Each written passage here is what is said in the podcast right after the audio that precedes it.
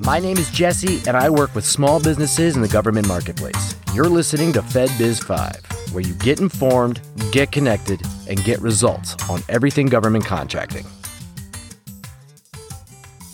Anthony D'Attore is on today. Welcome back, Anthony. Thanks. Nice to be here. So, Anthony, after SAM, after DSBS, and certifications are done, when all of that's out of the way, what comes next? Your next logical step is to identify who your market is, right? Who's buying. It uh, also should include what agencies are, are buying what you sell. And then you have to think of a way to get in front of these people and market yourself to them. Okay. You don't want to do it.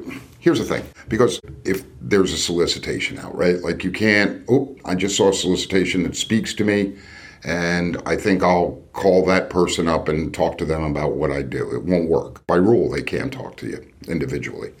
But if you know who these people are, well, you can start making a case for yourself, letting them know who you are because they, they how would they know if you don't tell them? You know, tell them how you could help them save money, better product, whatever that thing that speaks to your goods or services. Get in front of them and let them know you exist because they're always kind of looking. Right. They want to include small businesses. It's their intention to, but it's just not always as easy as if, they don't know who they are. Thank you for that. I appreciate it. So, um, should someone focus on any particular agency? I think that initially, if you find out who the people are that are buying what you're selling, it becomes pretty apparent quickly what agencies are your priorities.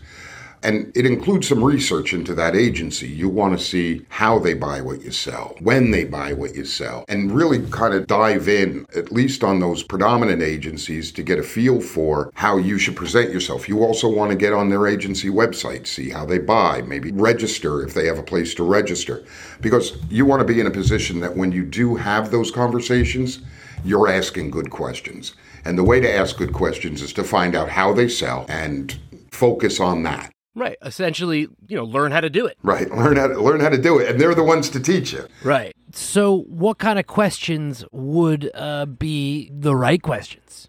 If they have forecasting, you want to know so that you can speak to that. If they post their agency specific solicitations, you want to know that. And by the way, I, I, it's like I was steering you away from solicitations. I think reading solicitations is good. I, I think that it gives you a clearer idea of the sort of things they're looking for and how they prioritize certain aspects. And that will help you too when you're talking to these buyers on how to position yourself, what you should emphasize, you know, because now you'll know what's important to them. Right. Okay. Thank you. I appreciate that. Um, one last question for you, Anthony.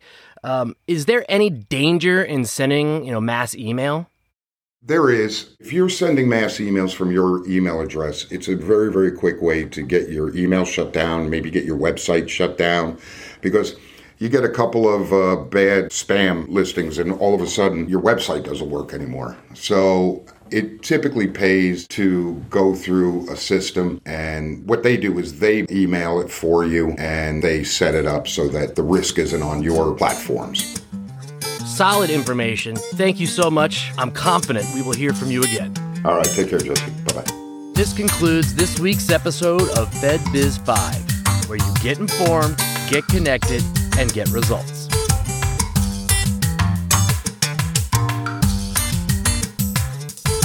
Today's podcast is sponsored by FedBiz Access, government contracting made simple. Visit them at fedbizaccess.com or contact them at 888 299 4498.